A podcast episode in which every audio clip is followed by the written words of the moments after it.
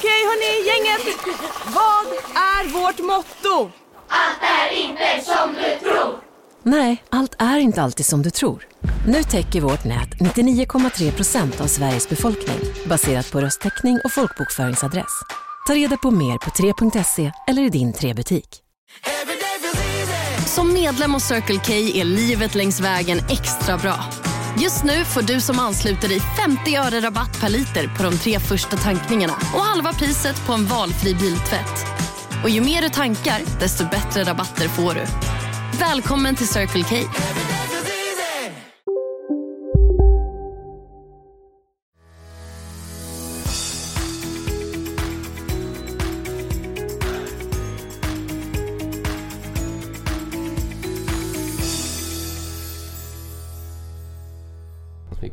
Ja, välkomna till Vin och vi avsnitt 88. Yes. Då öppnar vi lite bubbel också, men det ska vi inte dricka än. Nej, det ska vi inte. Och det ja, precis, lite av bubbel. Mm. Ja, men välkomna. Tack. Tack, vi sitter i Bromma. Det gör vi. Det känns ju riktigt kul. Och det här samtalet eller den här intervjun började vi prata om redan för ett år sedan, förra sommaren. Precis. Ja. Började du och jag skriva på Messenger. Och vi är hemma hos vem då? Hos Martin Wall, vinonista. Välkommen till podcasten. Ja, och vi får säga. Och tack för att vi får vara i ditt fina kök. Ja, det har blivit bättre sedan plastmattan flyttade. Ja, fantastiskt häftigt område från 30-talet. Ja. Sen 30-tal fick vi höra jättehäftiga hus. Ja, otroligt fint. Jag tycker vi tar en skål på att vi är här till att börja med. Skål. Skål. Och för det vi ska prata om. Men jag tycker du, Martin, får presentera vem du är. Du är ju rätt så känd i Sverige nu bland vinkretsar. Speciellt vinimportörer och systembolag. Ja, vin. Det är ju, jag har ganska många fans bland vinimportörerna faktiskt. Nu förstår vi. Förra sommaren så blev jag ju fullständigt kärleksbombad när jag gick ut i Svenska Dagbladet och berättade vad jag tycker om Systembolagets inköpsavdelning. Och det behövde mycket som behövde sägas. Men sen har jag väl fått många trogna kunder som har valt att prova ett vin och som har hängt i, och försäljningen växer hela tiden. Kul. Ja. Och vad är din historia runt omkring vin och varför jobbar du med vin? Ja, dels var det för att jag tyckte att vinerna som fanns på Systembolagets hyllor var alldeles för dåliga, helt enkelt. Och vårt stativ var alldeles för dåligt. Vänta, jag säger, det stod fel. Så ska det stå. Så det inte tippar. Nej, men jag när jag har gått på Systembolaget, och jag är uppvuxen i en liten by i Jämtland som inte ens har systembolag, och min pappa beställde vin till Ica, och sen så hämtade man ut vinet på ombudet och så gick man till skärken och tittade på kött och liksom pratade om vinet med han som högg kött liksom. Så att jag har det i blodet, kan man väl säga. Och även när jag bott i Stockholm så har jag tyckt man har gått på systembolag, och jag har rest jättemycket i Europa i jobbet, och har en stor kärlek till Italien. Jag har rest på vinresor i över 20 år och tyckte att utbudet är alldeles för dåligt. Och så tänkte jag, varför är det ingen som importerar de här fantastiska vinerna och de vingårdarna som jag åker till när jag är i Piemonte och på Sicilien och sådär. Och jag jobbar också som konsult, och då har man luckor emellan som jag, när jag inte är på uppdrag, och då tänkte jag, vad ska jag göra? Jag gillar att åka skidor, men att starta en skidort kändes lite för kapitalintensivt. Så jag tänkte, men jag testar att ta hem lite vin. Och då var det 2 vingårdar som jag har åkt till länge, som jag tänkte att jag hör med dem. Stefano och Stefano. Och lätt att komma ihåg. Ja, precis. Och sen så skickade jag väl in, det började ju lite mer som en hobby, och sen så gick jag till någon lokal restaurang och snicksnackade med honom och fick in något vin och sådär. Men så skickade jag då 2 viner till Vin Nordic, den stora vintävlingen. När var det här? Alltså 2019. Mm. Och då vann jag brons med Barbera d'Asti Superiore från Kina Vinja. Mm-hmm. Och då fattar jag ju, ja, det är inte bara mina kompisar som tycker att det är alltid jävligt bra vin när de är hemma och käkar hos mig, och som tycker att jag alltid ska välja vin när vi är på restaurang. Det var en bra bekräftelse ändå att ta den platsen. Ja, precis. Och sen har jag ju successivt fått bättre och bättre självförtroende och fattat liksom hur bra jag är. Det är bara Systembolaget som inte har fattat det. Men vi kommer komma till Systembolaget inom kort. Ja. Hela avsnitt kommer ju mer eller mindre handla om din resa genom vad Systembolaget gör och även vad vi tycker om Systembolaget, så det blir väldigt intressant. Men när började du skästa importen? Jag sålde min första flaska vin till Systembolaget i Vällingby i mellandagarna 2017. En Barolo Ravera. Och de första 2 åren var det var inte många flaskor som jag sålde, alltså. Jag hade inte bild på Systembolaget och det var mer för hobbybruk, och sen så sålde jag ju till någon restaurang och så där, så att det ändå gick runt så. Mm. Och idag har du en extremt gedigen italiensk lista av producenter som du importerar här i Sverige, så det är riktigt kul att se, och vi kommer ju få prova lite ikväll också, så att vi är väldigt, väldigt taggade. Jag har 22 nu, och sen har jag ska ner till Bologna här om några veckor och vet lite grejer som jag har med. Jag har hittat en Brunello från 2006 som jag ska ta under armen. Det gillar vi, Brunello gillar jag. Men hur har du kommit i kontakt med alla importörer? Det har gått ganska snabbt ändå från 2019 tills nu då. 2017, förlåt, tills nu. Har du varit nere på plats och jagat dem, eller har du jobbat mycket härifrån och fått kontakt med dem, eller via kontakter du har fått kontakt med dem? Jag väljer ju alla viner själv, och de stora importörerna, de jobbar ju mycket med agenter.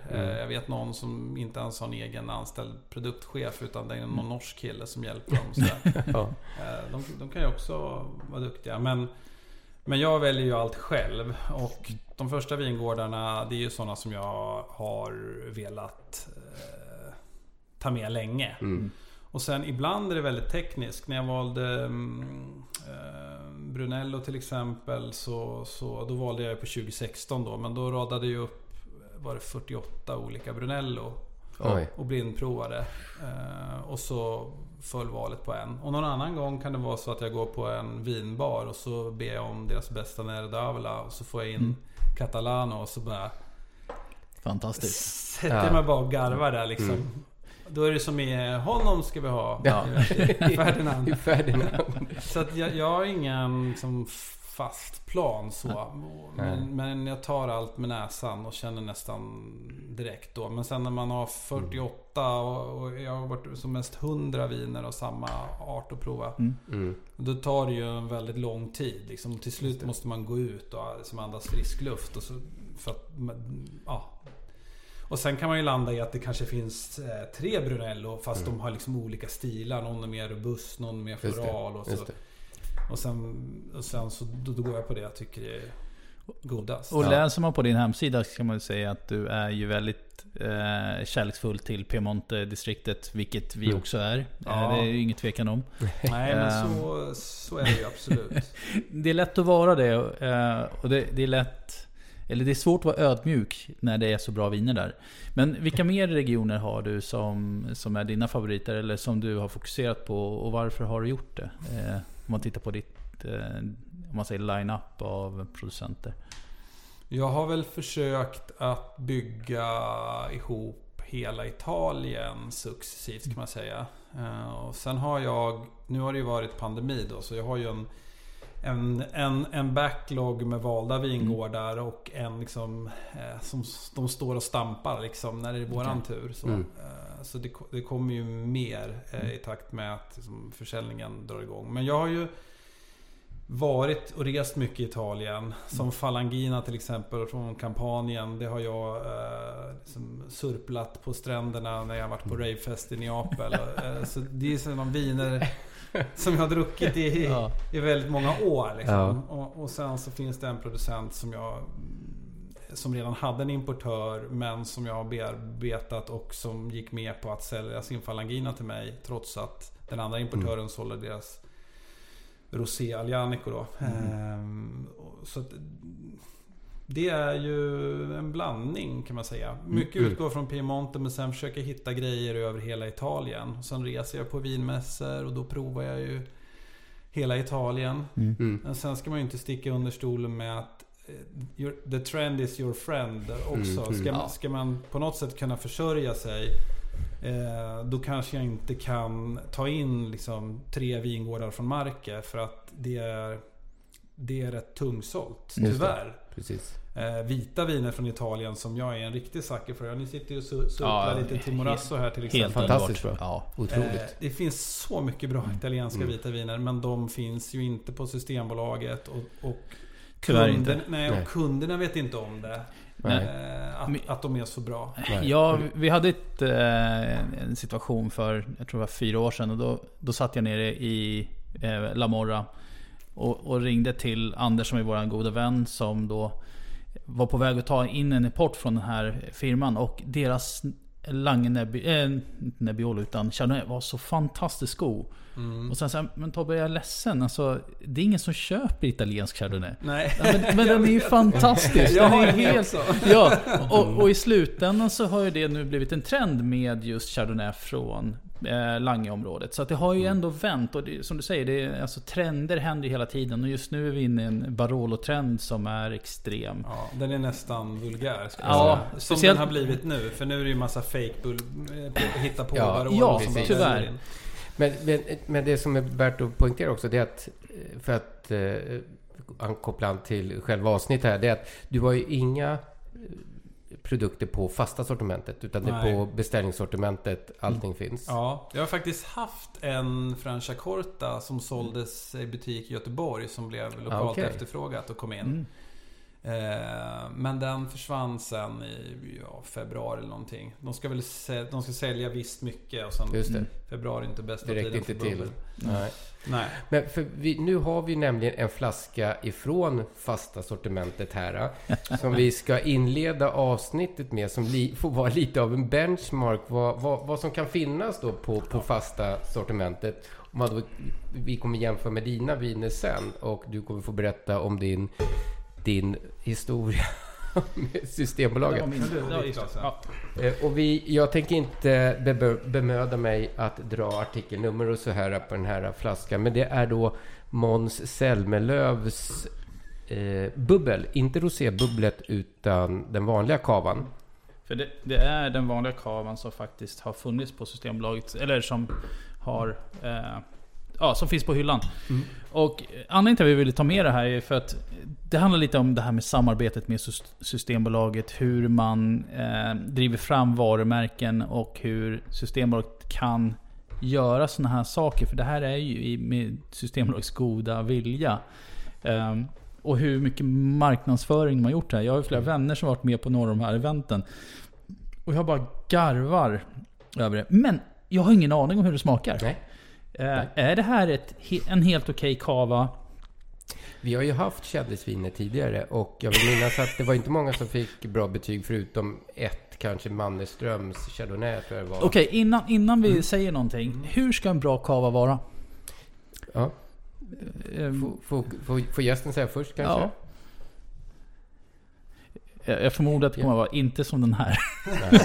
Jag försöker liksom dofta mig till... Men det är väldigt blockerat. Och jag skulle fånga upp någon form av liksom friskhet och fruktighet och det är det du förväntar av en vettig kava. Ja, nu är det här bara en liten fladdrande brödighet liksom, och inte för söt. Inte för söt, och absolut att du har lite den här stålfatskänslan, så att du har lite stickighet. Bubblorna ska finnas där, det ska vara lite metallisk ton. Vilket jag normalt sett inte tycker om, men har börjat vänja mig med. Det här är en annan doft. Jag får lite så här sockervadd och... Sockervadd, ja. Ja, sockervadd. Ja. Det här doftar mer som prosecco. Ja, men det blir väldigt diffust när man sötar upp viner liksom. Det blir ju... De hamnar ju nästan på samma nivå oavsett vad det är. Nej, men vad fan. Det här smakar som några goda vänner till mig och Theresia. Ja, vänner till dig, kollegor till dig också. Mm. Och till mig. De introducerade oss till kava med pigelinglass i på sommaren. Och det, jag tycker det här är sämre. Jag tycker det här smakar som en dålig prosecco. Mm. Det har ingenting. Smaken är liksom 2 sekunder. Ja. Jag kan inte säga att jag tycker det är kul att prova det, för att det var inte kul att prova det. Och det här säger vi inte bara för att boosta avsnittet. Utan det här är på riktigt. Fy fan. Och det här är det som folk blir intresserade av att köpa, för att man ser all marknadsföring med Måns. Man ser alla alltså, influencers prata om hur fantastiskt häftigt det är. Och precis. Det är bara skit. Det här är 100%. Men vad tycker våran gäst? Du får vara helt ärlig. Alltså jag har jättemycket fågelbajs på bilen och har du smakat på den? Jag skulle kunna tänka mig att den skulle kunna rengöra bilen med. Ja, jag tänkte på diskvatten det första när jag smakade, så att diskvatten passar väl rätt så bra i den kombinationen. Ja, det finns den har ingenting i doften. Den har sötma, men smaken har ju ingenting med kava att göra. Nej, och jag har en så här riktigt billig kava som kostar typ 20 kronor att köpa nere i Spanien, som vi dricker nere på Ibiza. Och den ändå smakar kava.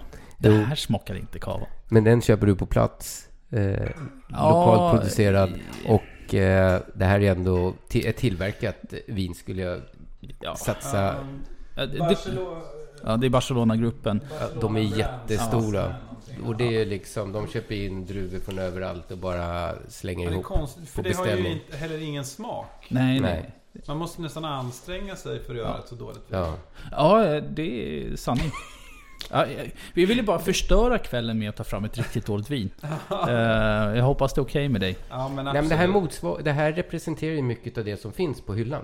Men vad kostade det då? 49? 99. Aha. Ja. Mm. Men snacka om att kasta pengarna i sjön. Nej, men alltså, det är ju att kasta pengarna i sjön. Sen finns det många som kommer att tycka det här är gott för att det är blommigt, det är massa socker, det är perfekt för anemos eller någonting sånt, tyvärr. Men som berusningsdryck kan det ju vara bra genom att inte smaka någonting. Och man behöver inte liksom njuta av någon längd i smaken. Utan man kan ta nästa. Bara. Ja, du menar... Precis, det är mycket yrsel per krona. Ja, nej men snabb yrsel i alla fall. Ja, det där häller vi ut. Det häller vi ut. Ja. Kan man göra någonting på sånt här? Kan man göra en glass eller en sorbet? Eller roligt att du säger glass. För det är också en sån här grej som Systembolaget har varit inne på. För det fanns ju för ett par år sedan en alkoholglass som såldes i butik, som Systembolaget klev in och anmälde dem att nej, men det där får man inte sälja på butik. Det där ska gå via Systembolaget. Och då blev det inte en glass, utan de sålde det i typ flytande form som man själv fick frysa in då hemma. För Systembolaget får inte sälja kylda varor, kyld alkohol. Men då tog de över den och sålde den. Ja, såklart. Ja, men hörni, vi kan väl säga att Måns gör om och gör rätt. Ännu ett kändisvin som smakar skit. Ja tyvärr.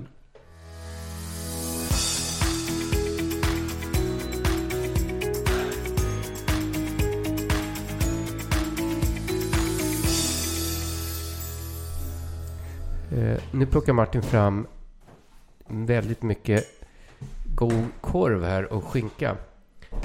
Och vi ska gå över på att prova lite utav hans viner här samtidigt som vi pratar. Det känns som att jag är väldigt ensam med att sitta och prata här. Så att jag pausar igen, så återkommer vi med när vinerna är uppraddade. Och då börjar vi vinprovningen med en Barbera. Ska jag säga artikelnummer och sånt? Ja, gör det. Ja. Jättegärna. Artikelnummer 77054, 189 kronor. Och det är en Barbera de Alba Superiore från 2016. Sen ska Martin själv få gå in och berätta om det här vinet och vad som som är varför det här är ett bra vin. Det doftar fantastiskt. På fat? 18 månader. Oj! Missminner mig. 18 månader på fat. Sen brukar han brukar ju variera lite på årgång också. Snygg etikett, Tobbe. Vi brukar vara lite olika på etiketterna. Jag gillar etiketten. Ja, för att du tycker att det ser ut som en Brunello. Det är därför. Nej, men den har en sköld och lite krimskrams och är mörk. Och jag avskyr det. Men det är helt okej. För mig så har ju inte... etiketten eller ingenting runt omkring så där har betydelse. Det är bara vinet som spelar roll. Och den här vingården, Calero, de valde jag ju för deras Barolo Ravera som den är helt magiskt bra. Mm. Och sen har han allt han gör är bra. Mm. Och jag tycker att han har någon sorts mandelton som i sina viner som kommer igen i allt och även i den här som jag tycker jag är väldigt förtjust i det. Precis, mandel som du säger och jag vet inte om jag får vingummi och sådär på doften också. Den har en väldigt skön balanserad syra. Den är integrerad, det är väldigt, väldigt bra frukt i det här vinet. Mm. Här tycker jag verkligen man kan få fram 16s fördelar med att du har en mer elegans än många andra Barbera. För det är stor skillnad mellan 16 och 17. Ja. Och frukten är fantastisk. 15 tycker jag var bra också, men lite kralligare liksom. Ja, det är långt ifrån en ekad Barbera som vi också tycker om, utan den här är riktigt elegant under min hals. Och vi kommer alltid vara ärliga med vad vi tycker oavsett om du sitter bredvid oss. Du får leva med det. Men jag tycker att för 189 kronor så är det ett riktigt bra kap. Fantastiskt. Den är lite mer... Men det har nog med åldern att göra att syran verkligen kommer fram på ett bra sätt. Som jag gillar en bra vettig Barbera. Så det här är... Och då kan man jämföra med andra... Nu kollar jag. Hans 16 är ett år. Ja. Och året innan var längre. Alltså om det är ett stökigare år som 15 som är väldigt varmt, då kör han på 18. Mm. Och 16 som var 16. Och det är värdelöst ur en marknadsföringssynpunkt. För man vill ju gärna veta, men när det ändras varje år. Men det är ju för att man förändrar ju efter möjligheten och situationen som är på vingården. Ja. Jo. Men jag tror det spelar roll när folk plockar något från hyllan. Nej. Och jag kan ju säga, jämför den här med en annan 189 kronors Barbera som finns på fasta Bourgognos. Som är i jämförelse jättesyltig och mörk och tung. Så är det här ett fantastiskt mer elegant vin. Bra jobbat. Ja, det är väldigt gott. Men den är så elegant så att den går mer...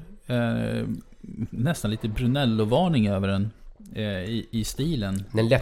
Den lätta stilen av Brunello. Ja. Men jag tycker det här gillar jag. Wow. Men du, vi är ju här av en anledning och det är väl snart dags att börja sätta igång den diskussionen. Och det var ju allting som hände förra året. Och din styrka att våga uttala dig om det du anser är fel i svenska Systembolagets sätt att arbeta.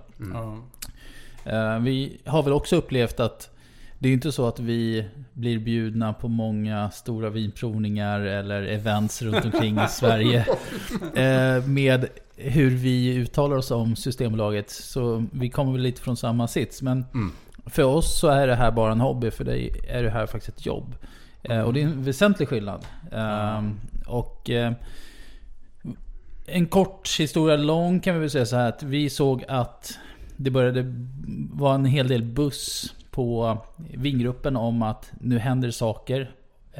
Det var någon tidning som började lägga ut någonting om att vad som har hänt inom TC. Så därifrån så tycker jag att du kan väl få berätta lite om vad hände och vad är dina tankar runt omkring det? Ja.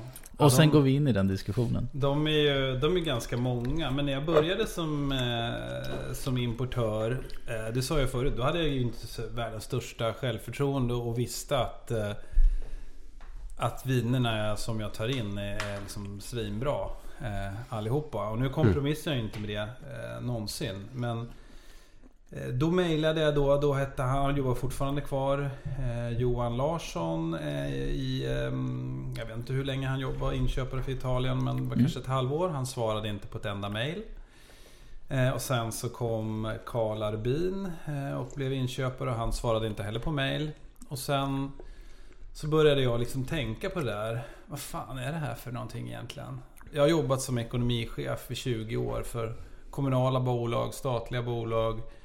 Jag har jobbat i bolag som säljer grejer till landsting och kommun och stat. Och jag vet hur EU vill att saker ska fungera. Jag vet hur svenska folket skulle vilja att saker och ting fungerar.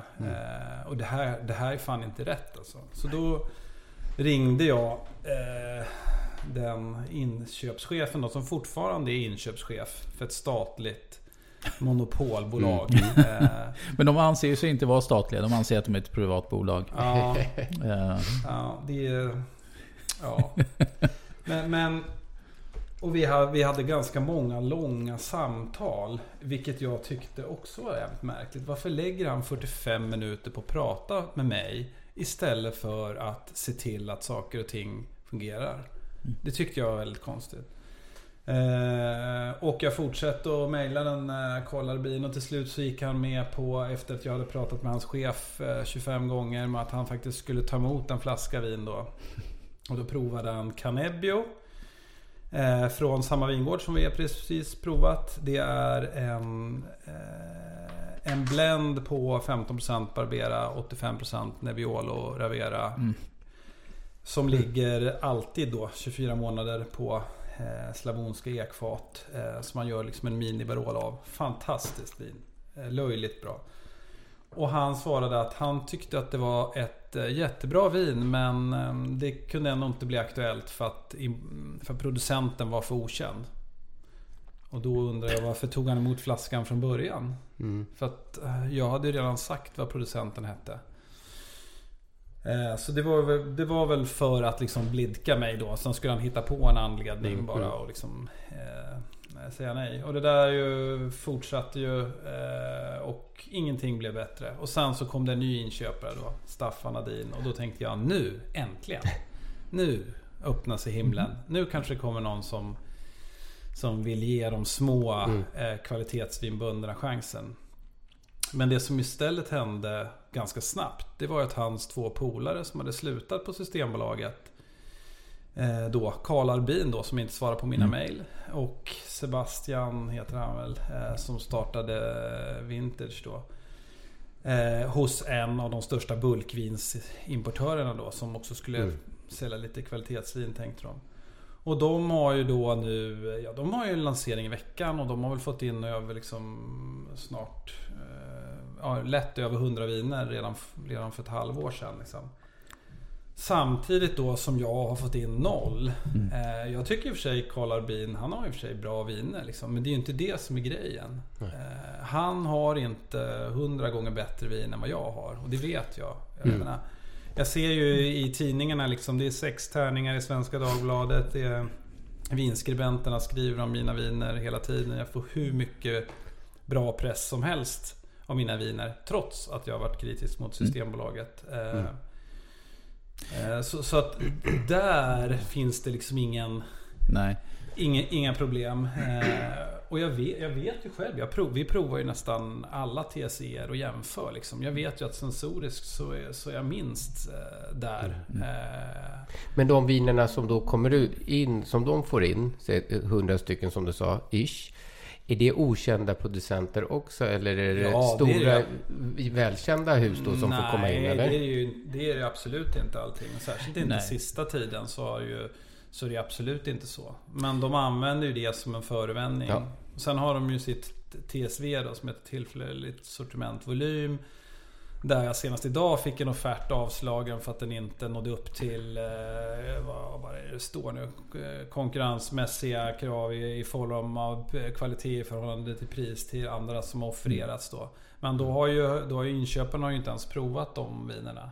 Nej. Och i det här fallet så är det ju en producent som är en av Canellis absolut liksom bästa Moscato d'Asti producenter som är jättekänd och som har en DOCG Canelli Moscato. Så att det är ju bara trams och de har ju avslagit andra sådana TSV-offerter också tidigare. Gavi och då vann en Gavi-producent som jag känner då. Jag tycker de gör helt okej Gavi liksom. Men är absolut ingen exceptionell Gavi på något sätt. Och hade ni varit med och blindprovat så hade ni inte valt dem. Var det en prisskillnad mellan de två? Nej, det är ju som samma offererade. Men vi kommer nog fram till pris. Det är rätt så snabbt att se att, eller en sak säkert gäller Systembolaget. De flesta tycker Systembolagets service är fantastiskt bra. Ja, alltså jag tycker ju PK-huset och Medborgarplatsen, jättetrevlig personal, bra service. Fast 99% av svenska befolkningen bor inte vid PK-huset.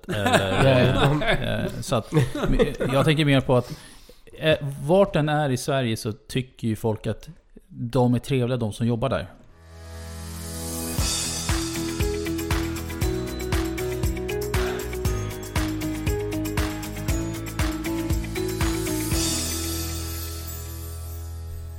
Men du Jonas och Martin, det vi har i glaset nu, för nu har vi fått nytt.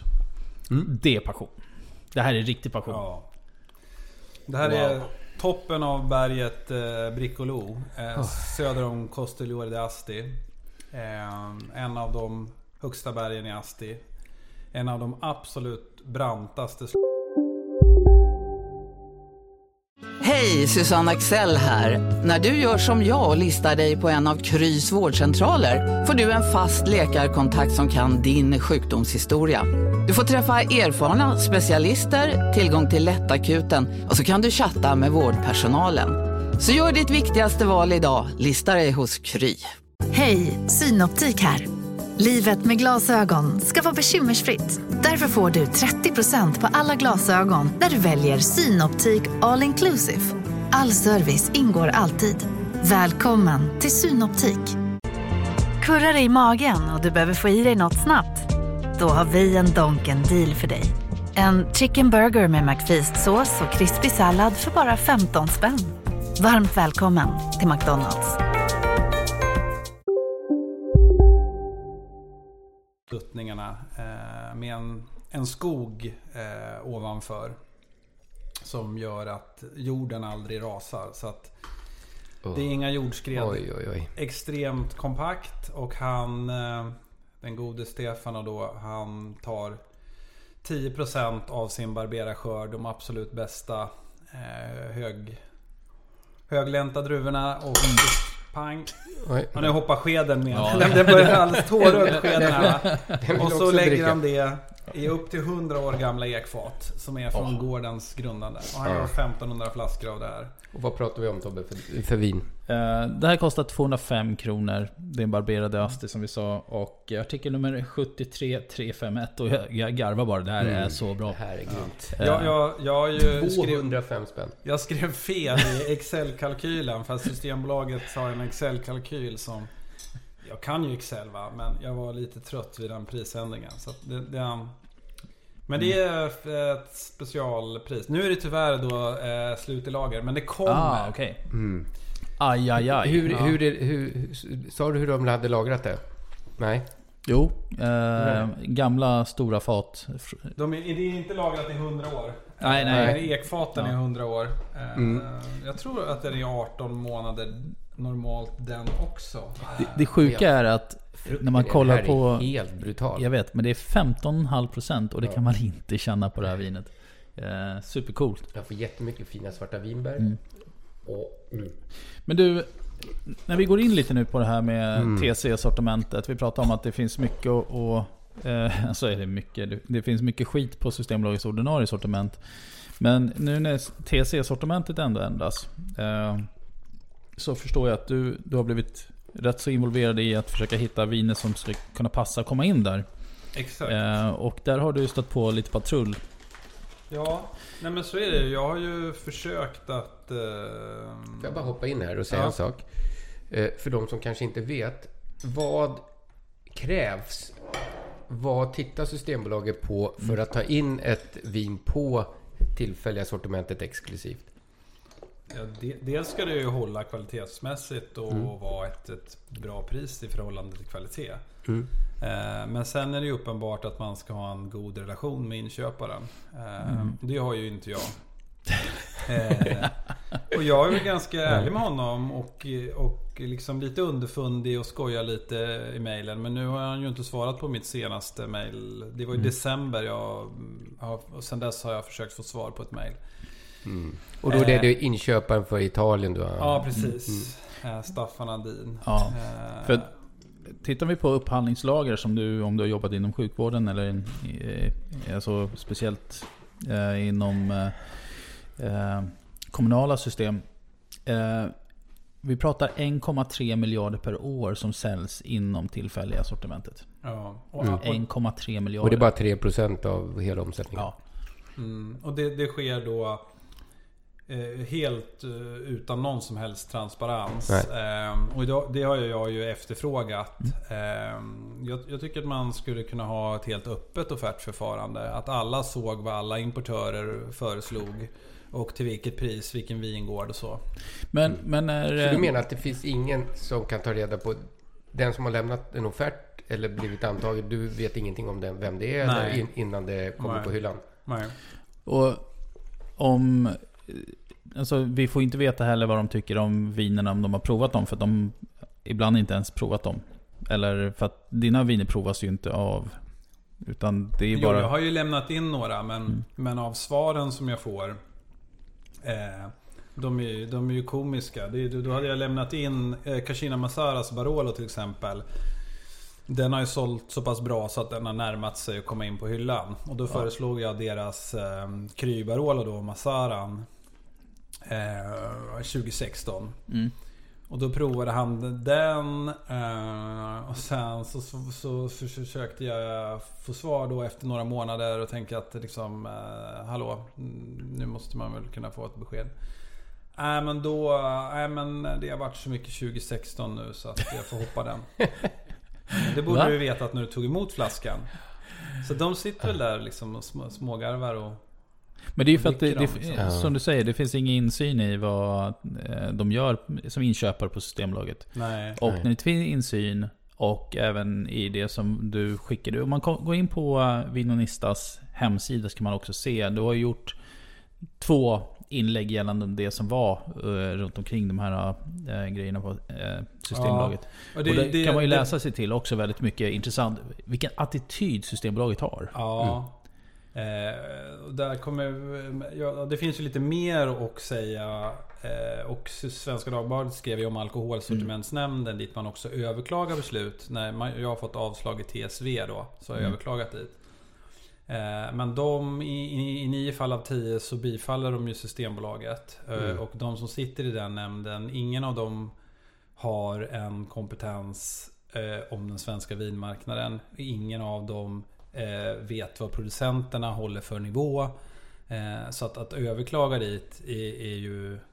Alltså det är ett skämt. Det blir nästan som idrotten och KAS. För KAS tittar inte på allting runt omkring. De tittar bara på den specifika grejen, vad som har hänt. De brutit mot sina egna inköpsregler? Nu gör de ju sig det också då, när det gäller när de fuskar med TSV och så. Som de gjorde. De gjorde TSV:er av TSE-viner utan att göra ett offertförfarande liksom. Det skrev ju Svenska Dagbladet också om. Det har jag ju på hemsidan. Men sen har de försökt tysta egen personal och sådär, som Sveriges Television hade en artikel eller ett par artiklar om i höstas också. Så jag har väl kanske tänkt att antingen jag eller någon annan kanske vill samla allt sånt här och på något sätt skapa ett forum någonstans. Jag har väl skrivit vinrevolution, men jag skulle önska att någon annan kunde ta stafettpinnen av mig och driva det. För jag vill ju helst bli känd för att jag har jävligt bra viner. Inte för att jag är liksom ska störta Systembolaget. Men jag tycker att det är viktigt att någon måste våga prata. Och det var så jag kände i somras. Nu räcker det liksom. Ja, men vad var feedbacken då? Kan vi börja från två sidor? Ja. Fick du någon feedback från Systembolaget när det här kom ut? I form av kommunikation. Pratar de med dig och sa förlåt att du känner så här? Eller vad var deras kommunikation direkt till dig? Ingen. Nej. Det är imponerande. Ja, nej, det blev först knäpptyst. Men sen när det började komma ännu fler artiklar och det började bli jobbigt. Mm. Och dessutom har de ju fått reda på att de ska byta vd. Nu har hon precis tillträtt då. Vilket jag tycker är helt fantastiskt att det äntligen blir ett vd-byte. Men hon måste ju ha mycket skinn på näsan för hon ska städa upp i det här. Men så de har ju blivit nervösa. Vi kan titta på det sen. För de skickade nämligen ett brev till mig. Inköpschefen då och Sara Norell heter hon. Jag vet inte exakt hennes funktion, men hon är någon form av Bagdad Bob för Systembolaget. Och allt man säger nekar hon till, trots att man ser ju här, det är ju så här. Vi har ju liksom belägg för det här och ändå nekar man och säger tvärtom. Men de har skrivit brev till mig och bjudit in mig på ett möte.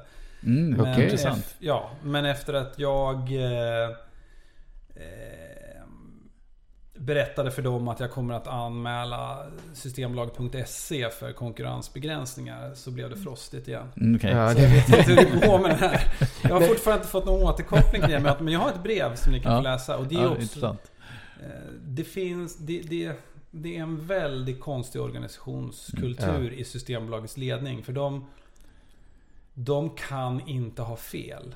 Och oavsett vilket argument eller hur tydligt man lägger fram någonting och visar så här, men kolla här på systembolag.se, mina viner är inte sökbara på druva. Ja, exakt. Det är också, varför är det så? Nej, men det är en teknisk begränsning och det är stora utvecklingskostnader. Nej, det är det inte, därför det här finns redan i artikelsystemet Valido. Ni kan koppla på det imorgon, precis som jag gjorde med sockerhalt eller med innehåller sulfiter. Det är lika enkelt. Och det vet jag. Men ändå håller man emot.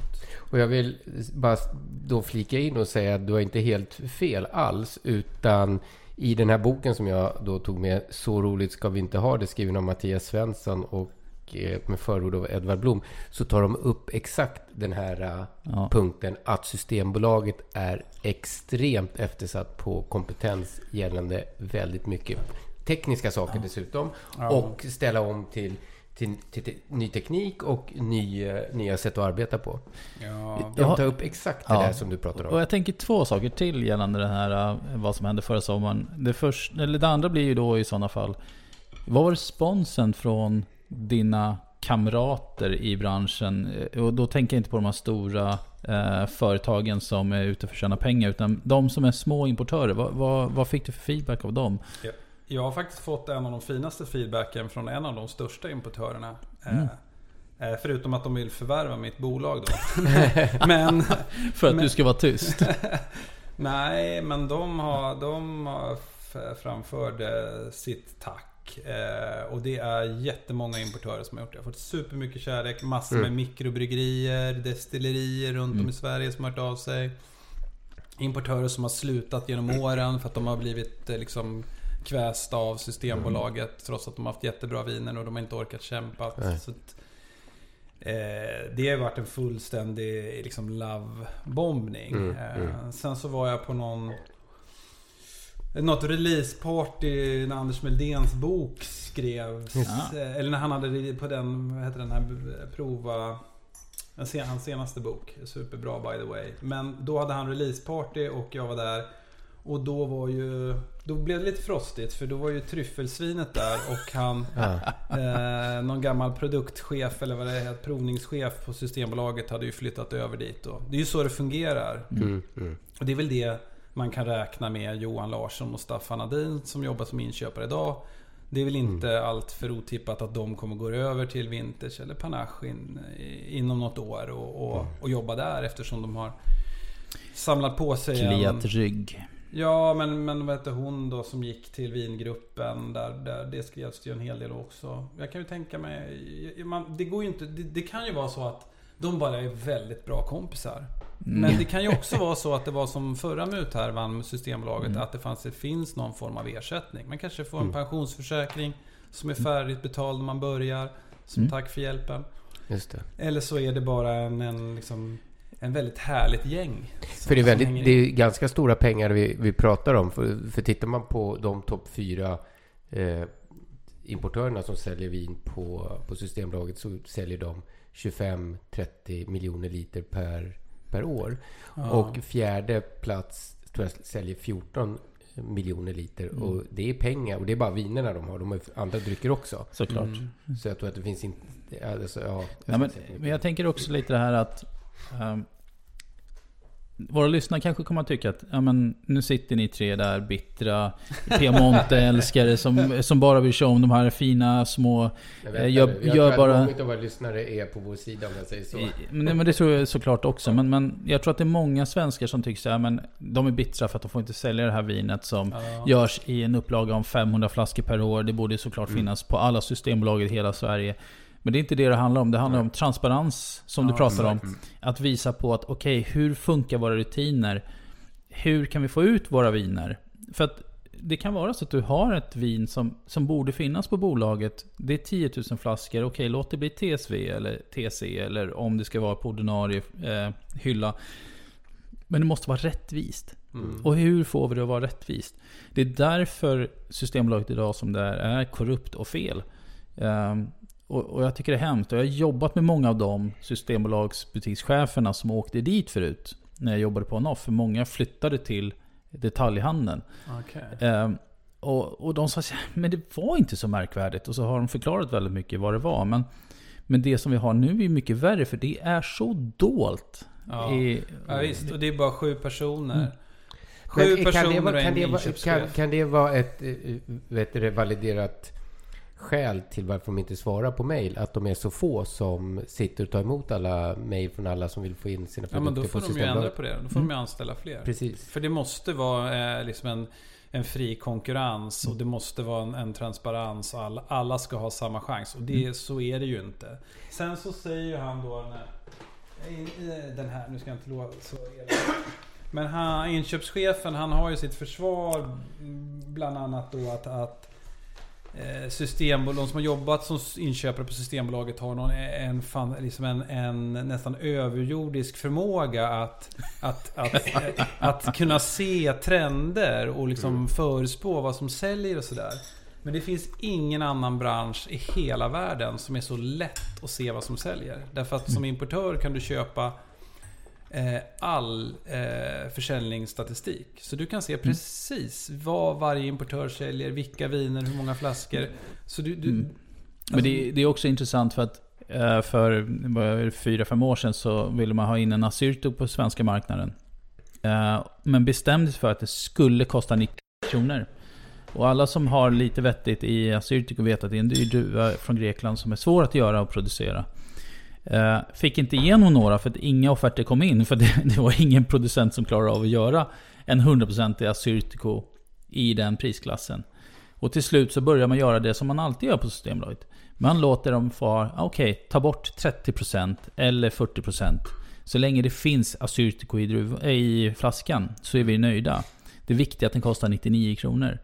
Så att huvudmålet är inte att leverera bra viner för svenska marknaden. Det är att leverera ett trevligt koncept. Och det är ju bara att titta på hur det ser ut idag. Vi började gå in nu på TC, men jag gick in och kollade på sortimentet på Bromma Block, som är en av dina närmsta butiker. Och tittar du på volymen av viner du har över 250 kronor. Du har 2 eller 3 stycken från USA. Du har knappt 2 från Spanien. 1 från Australien. Det enda du hade mycket av, det är såklart Italien och Frankrike. Men vi pratar 10-15. Och vi vet alla att många av dem är de här fabrikstillverkade vinerna som knappt går att dricka. Och då blir ju TCS-sortimentet så otroligt viktigt för att vi ska kunna leverera eller kunna dricka bra viner i Sverige. Alla har inte lyxen att kunna ha 500 flaskor vin i källaren eller det kanske räcker med 100 flaskor, men alla har inte det. Och hur kan vi då få det att funka? Alltså för min del så skulle jag tycka att det var bättre om TSE inte fanns alls och att man istället stimulerade beställningssortimentet. Och det jag hade hoppats efter min artikel skulle hända, det var ju att det skulle visas lite ryggrad från politiskt och ägarhåll, att de skulle säga nej, nu stoppar vi det här, så här kan det inte få funka. Så jag tänkte ju lite naivt att men nu stänger de ner TSE tills man har gjort om det här som det funkar, så att det funkar på ett bra sätt. Det som har hänt istället är ju att de här killarna, gamla inköparna, de får ju in ännu mer vin och ännu större volymer eftersom regering och riksdag inte agerade. Och styrelsen har ju jag försökt jobba med i ett år och få dem. Men jag tycker inte det är, för vad ärlig, tycker inte att det är konstigt, för att det finns ju inte ett varumärke i Sverige som är så högt skattat som Systembolaget är när det gäller service och kvalitet. Alltså det är ju vad siffrorna säger, så det är ju inte konstigt. Men sen är ju det monopol generellt har ju nästan alltid höga liksom vad heter det? Högt förtroende så. Absolut. Så om man istället ställer frågan, skulle du vilja gå hem till, om du frågar någon granne, skulle du vilja kunna gå hem till Martin och köpa en flaska vin av honom när du har lagat någon god mat? Ja, absolut. Det skulle ju alla vilja göra. Och snabba hemleveranser av vin. Och alltså, det finns ju ändå en rörelse generellt mot någonting annat, tror jag. Men det är så ingrott och det är så indoktrinerat. Första steget var väl att vi blev av med inköpsmonopolet 95 i alla fall, som Vin och Sprit hade. Det var ett steg i rätt riktning. Ja, jag vet inte om det är, för det är ju, vi är på väg nästan tillbaka till samma system i form av att vi har några få företag som har full tillgång till de 7 importörer eller inköparna som finns. Men varför har du fått något svar på det, eller har någon idé om, jag menar, det Svenska Akademin har de 18 liksom, och Systembolaget har 7. Varför inte fler liksom? Nej, men det är ju superkonstigt. Jag menar, den gamla strukturen, då var man ju tvungen att muta ett par 100 butikschefer och man ska liksom. Men då hade man ju decentraliserat liksom inköpen. Och det och om man ska jobba sig ifrån korruption, då ska man ju inte centralisera inköpen, för då är det ju ännu färre. Så länge man inte är väldigt tydlig och det är inte subjektiva. Eller har väldigt bra transparens. Ja, men nu är ju vin är ju subjektivt. Vi kommer ju aldrig ifrån att vin kommer alltid vara 100% subjektivt. Många tycker att den här Måns är bra. Tyvärr. Eftersom det finns på fasta sortimentet så måste det vara liksom en. Jag vet. Men det är ändå. Det kommer ju alltid kunna vara ett argument från Systembolagets sida att det är subjektivt. För att alla tycker inte om samma sak. Det är fine. Eller de säger nu att vi följer bara vintrender. Vi följer vad kunden vill ha. Men de skapar ju viner. De skapar faktiskt tillsammans med de stora bolagen karaktärer som folk gillar. Och det är därför vi kommer åt ett visst håll som är fabriksviner. Folk vänjer sig, och vi har ju pratat från första början när vi startade podden. Socker är belöningsfaktor nummer 1. Och ju mer socker vi har i vinet, desto mer belöning får vi. Alkohol är såklart en stor belöning också, men socker är ett större problem. Så att det är ändå, det blir ju en snedvridet. Och om de då helt själva får bestämma vem som ska få ha 10 000 flaskor på TCE eller om det är 5 000 flaskor utan att det finns någon konkurrensutsättning, det är ju hemskt. Jag tror inom Europareglerna så är det väl 500,000 är maxgränsen, eller 250,000 i alla fall när vi jobbar inom sjukvården. Jag får inte sälja in produkter för mer än 250,000 utan att det ska vara en regelrätt upphandling. 560 nu. Och då gäller det en enda produkt. Mm. Och hur fort har inte Systembolaget krossat de reglerna om igen? Det är hemskt. Ja. Jag skulle gärna se att man gjorde en radikal förändring. Mm. För att som sagt, deras försvar är att de här inköparna har en stor insyn i liksom efterfrågan, och det kan man ju redan konstatera att det kan vilken idiot som helst ha. Men då kan den insynen vara skrivet på papper. Man kan säga så här, att vi tror att nu och framåt så är den här regionen det som kommer vara mest intressant i det här landet. Vi tror att den här delen av den här regionen kommer vara mest intressant. Men att alla där då får möjligheten att lämna in, ja precis. Och sen att man blindar testar blint, och vi pratar lite om att ha kanske några, att man ser på vem är i panelen och även betygssättningen på varje vin. Jag skulle gärna se att inköpen lyftes ut från Systembolaget helt. Ja. Att det var en extern expertpanel på 50 pers eller någonting, och så fick de betygsätta de här blindprovningarna, och så roterade man, och så fick man, lottade man ut de här, och det bytte varje år. Vi har ju munskänkarna i Sverige, alltså hur svårt ska det vara? Ja.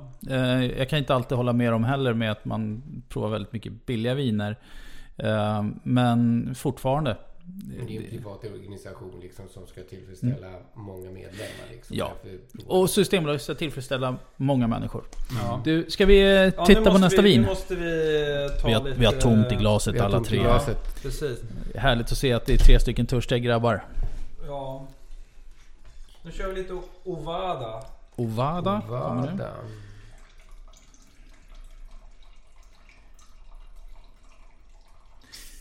Och Martin har varit duktig och lagt upp bilder på alla viner på deras hemsida, eller på hans på Systembolaget, så att det gör det lite enklare.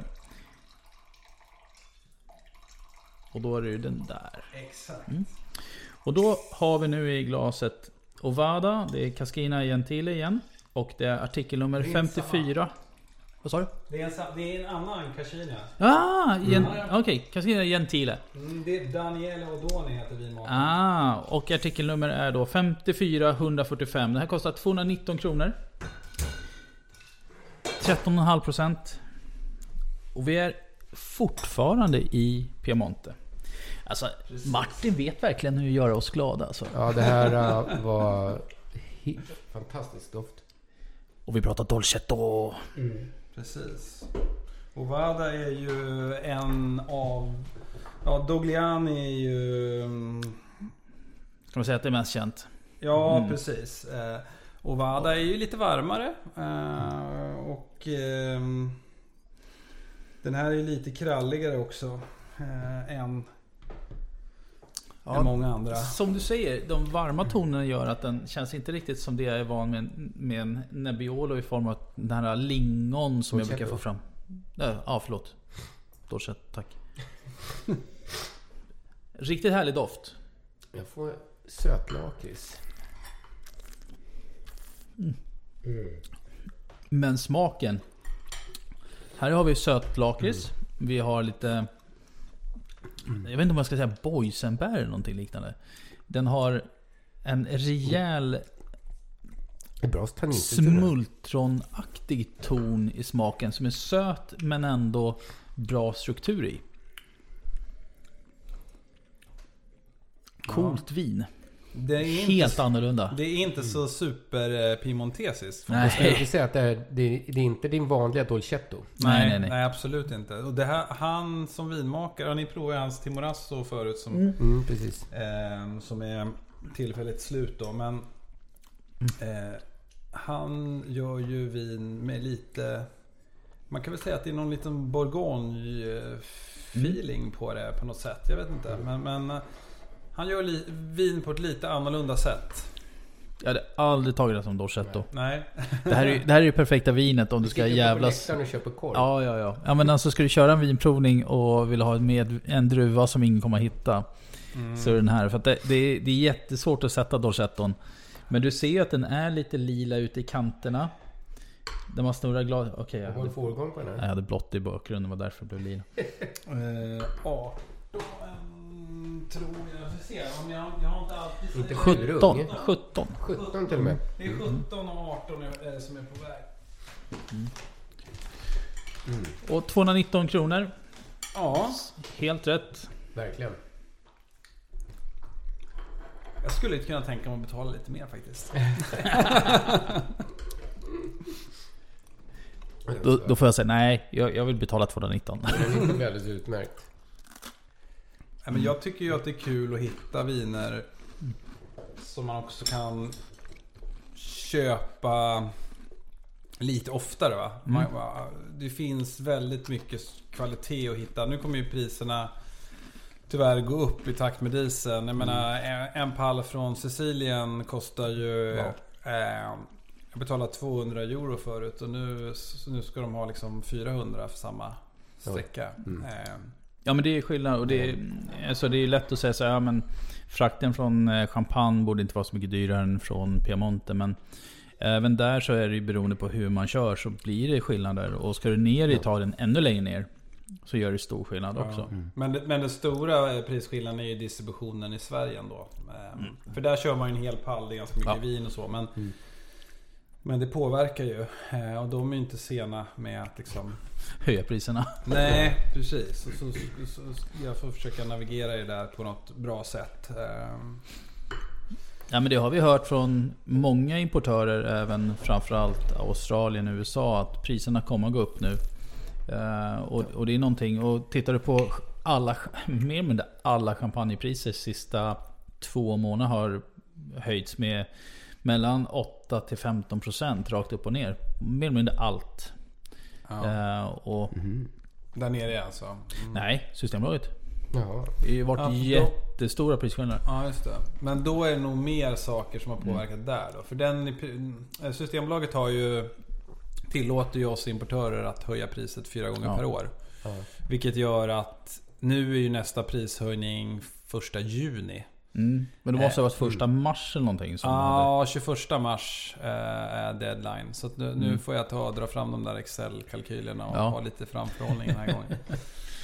Och det är ju helt barockt, för att när distributionspriserna då, jag betalar ju bränsle för när de ska skickas till olika systembolag runt i Sverige. När de då nästan dubblas, så kan inte jag justera priset. Då går man ju minus. Ja, men det blir några liksom osköna månader. Men ja. Jag har ju tänkt att importera och sälja vin tills jag dör, så det spelar ingen roll. Men du gör det här fortfarande alltså, som konsult och även som importör, så du har 2 jobb samtidigt. Ja, precis. Jag navigerar ju, försöker styra där lite. Jag började konsulta igen i december när det blev ny pandemi och restaurangförsäljningen blev sämre, och sen har jag konsultat rätt hårt här nu ett tag när det inte har varit så bra försäljläge mot restaurang, och sen så hoppas jag skala ner det och sen så parera där lite, för att jag har jobbat som ekonomichef för 20 år och det är svårt att få den timbetalningen med att sälja vin. Det är svårt. Men det är vinet är min stora passion, även om jag älskar mitt nuvarande konsultuppdrag också.